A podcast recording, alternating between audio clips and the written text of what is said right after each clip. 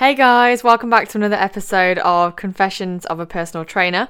So, I've decided that I get a lot of inspiration from questions that will arise during the week, uh, whether that be questions that I receive through Instagram or through Facebook or during chats with clients.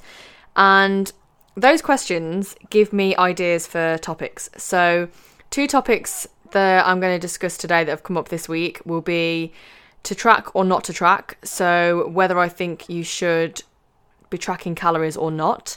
And then, secondly, why every training session won't be great and how you deal with that.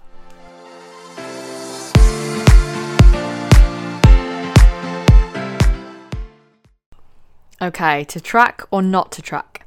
Tracking calories for me has always been a massive help and it taught me a lot, especially in the early stages of aiming to lose weight. And it helps me create quite a good relationship with nutrition.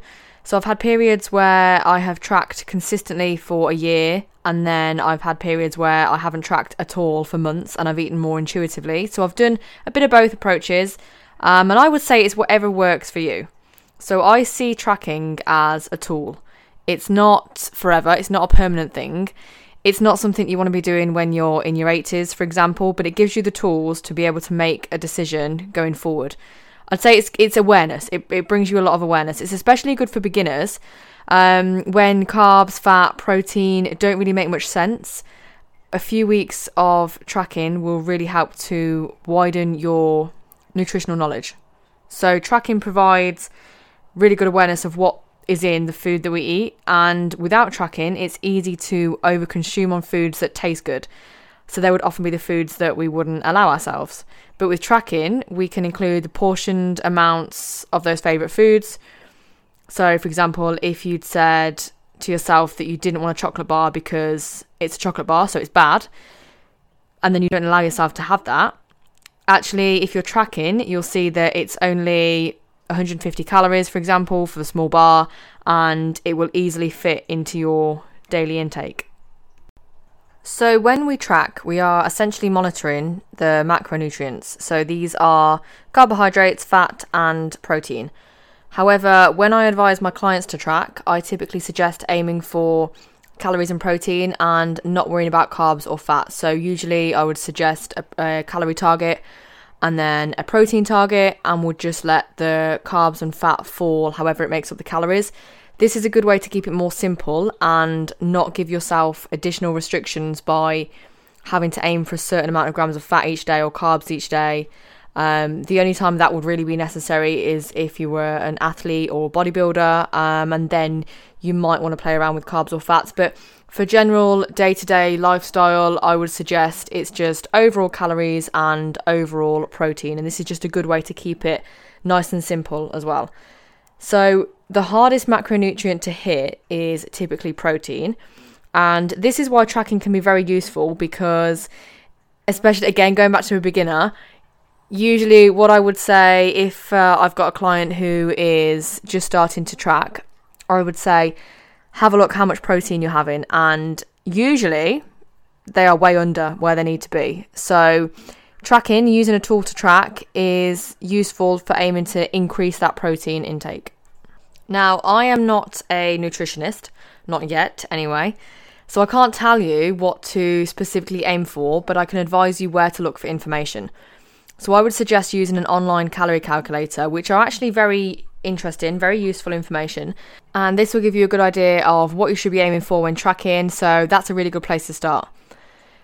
The disadvantages of tracking, though, it sometimes promotes an all or nothing mindset around food. So You've got to be careful when you're tracking. So, for example, you could say, oh no, I've gone over my calories by 25, so now my day is ruined. I may as well eat those biscuits that are in the cupboard.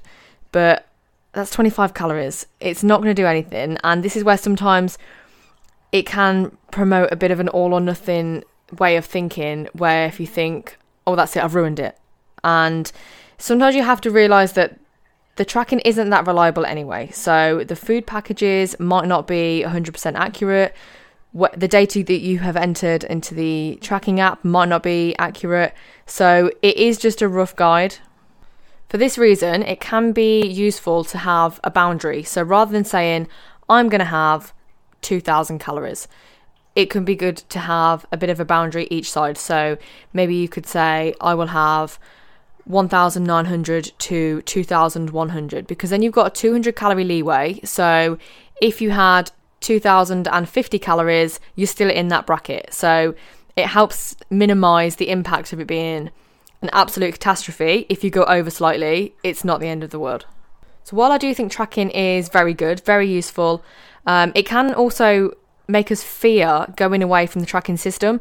So, for example, if you get really into the tracking and someone brings you a piece of cake from their birthday party, and then as you take that cake, you'll think, well, I can't track this. How, how am I going to track this? I can't eat it. And then you throw the cake away, or you maybe you'll decline a meal out because you don't want to eat something you can't track. And that's not what we want to do. So, the purpose of the tracking is supposed to support you to have a healthy lifestyle. So, we don't want it to make you more stressed.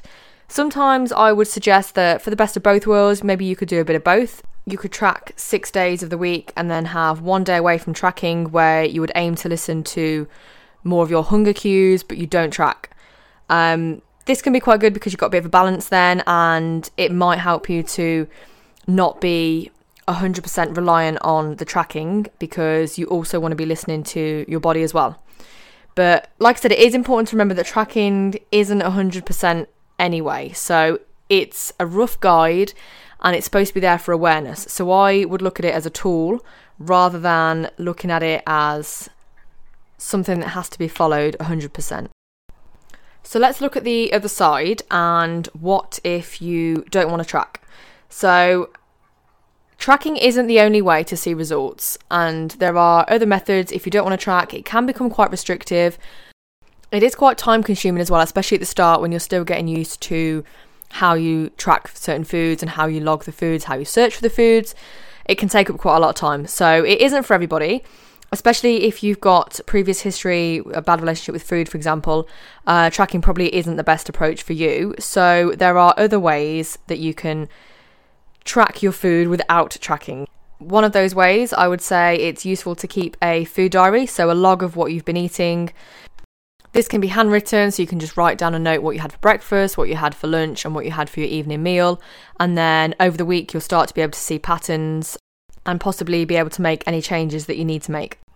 Another suggestion would be to get to know which foods fall into which sources. So, which foods are carbohydrates, proteins, and fat, and then you can create your meals by choosing food from all of these sources. So, for example, in your lunch, you can choose a protein, a carb, and a fat. And then, as a general rule, I'd encourage someone to have protein with every meal anyway, and then high protein snacks if you can. Um, but protein is definitely an essential. Also, think about habit tracking. So, each evening or each week, even, you could reflect on the day or the week. Uh, so, for example, did I eat fruit and veg with every meal today? Or did I consume protein with each meal today? So, asking yourself little prompts, and this is essentially giving you the same accountability creating the same benefits as tracking, but without being too much of a big task. So it's a little bit more relaxed, but you'll still be getting the same data that you would want to be getting if you were using an app to track, for example. The bottom line is that you can get results with or without tracking. It's the overall consumption that matters, but I would say it is whichever approach works for you and whichever approach supports you and helps you in the best way. So the last time I tracked properly would have been when I dieted for a photo shoot last year. So I tracked consistently for nine months pre photo shoot, and then I was tracking for three months solidly after that. And then I think there comes a point where you just you just know, so you start to trust yourself. And now I tend to eat the same sources each day. So I would eat the same. My, my protein comes from the same sources. Um, and I change the meals each day, but I roughly know what it is that I'm eating each day, but without having to track. So, but it's it's tracking that helped me gain that knowledge. I actually used to really enjoy working out what I was going to eat each day as well. So it'd be like a little maths puzzle for food. I'd wake up each morning and I'd plan the day. So, for example, if I wanted a curry, I would cook a curry from scratch, but I would be able to input all the data and I'd have my curry and then I'd have a chocolate bar and that'd be something that you'd look at as like naughty food, but when you're aware of what is going into those foods and what it is that you're eating, you realize that you can have the foods that you enjoy and make it part of your lifestyle. So for nine months, I was I gave us I had a calorie target that I would hit each day and a protein target that I would hit each day, but essentially I would eat whatever I wanted if it fit in between those targets. Okay, let's move on to topic two. So, this is why every session won't be a great one and how you deal with that. So, this is something that comes up a lot during sessions with my clients and myself, actually.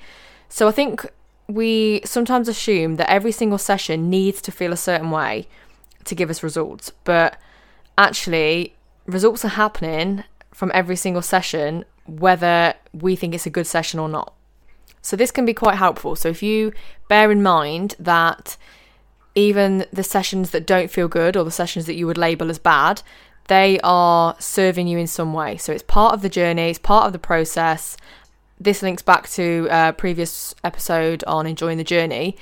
The bad days, the bad sessions, that's all part of the journey. So, sometimes we just need to remind ourselves that every day won't be great, every session won't be great, and that bad session is serving us in some way. So it's hard to define what a bad session is, but I guess it would be because I mean, I'm sure you've heard the saying the only bad workout is the one you didn't do, but I'm sure you can all remember a time where you thought, well, that was a terrible workout, or that was that was a bad session. And it's not that the workout was bad; it's just the way we feel about the workout that was bad. So it might be that you had less energy than usual, or your mindset isn't as strong, or you might be in a bad mood anyway, and then that means you're likely to give up a little bit sooner, maybe. It could be that your strength's not there. So I know there's been some times when I'm trying to lift a, a dumbbell above my head or a barbell, and I'm thinking, why can't I do this? I've done this loads of times before. I mean, that might sound familiar. It, there's so many times when my clients will say that as well. I say, "Oh, I did this last week, or I've done this before. Why am I struggling today?" That's normal. That is that is part of the journey. There's a number of reasons why each session won't be great, and that can be anything from your sleep the previous night, the time that you're training. So, if you would normally train in a morning and then today you're training in an afternoon, or vice versa, your energy levels and your food intake. So, if you haven't eaten as much as you normally would have that day, or you've not had the same food as you typically have before each sessions, or maybe you've been away for a week and then you've been overindulging on food. Food and energy can be a big factor. Also, menstrual cycle as well. So, where you are in your cycle for females, this will be quite a big impact on your training as well. Um, and then overall training that week and your rest days. So if you've trained a lot that week, you are going to be tired. Your muscles will need a rest. Maybe you haven't recovered very well. Maybe you're due a rest day. So it's good to think about when your last rest day was. Sometimes there isn't a reason why. Sometimes it's just because. It's how we get past that that is the important part. Recognize that it is a journey. So again, listen to my other episode on enjoying the journey if you haven't, because that will remind you the importance of the journey itself and not to get too caught up in one day. I would suggest keeping a log of your sessions. So, this is quite a good way to compare. I would suggest you look at progress on a four week cycle and compare week one to the next week one, week two to the next week two, and so on throughout the four weeks. So, you're comparing on a four week block each four weeks rather than looking at this week versus last week because this is a more accurate way of looking at your progress, especially for females when menstrual cycle will affect your training quite a lot. That's probably a podcast episode for another day. But um, looking at your progress every four weeks, you'll start to see patterns and you'll be able to identify areas where you're progressing. Also, remind yourself that you can't have a 100% track record for a good session. So, the bad sessions are going to happen at some point. It's part of the learning process, it's part of the improvements, and they make you appreciate the great sessions even more. So, when you do have the great sessions, celebrate those great sessions. Also, remind yourself of the reasons why you want to exercise because this can be quite a powerful way of bringing in gratitude. So when you're having a bad day or a bad session, it's not the end of the world, but actually, when you remind yourself, the reasons I want to exercise are to be strong, to be healthy, to increase fitness, and to feel good. One bad session doesn't mean a lot out of all the good sessions that you've had and that you will have. Okay, that is me done. I actually thought this one would take longer than it did, so maybe I talk really fast. I don't know. But as always, thank you so much for listening and get in touch with what you think about this, whether you agree with the tracking. Do you track? Do you find it helpful? Are you anti tracking? Let me know. You can also get in touch with any questions and any suggestions for future episodes, and I will be back with another episode really soon.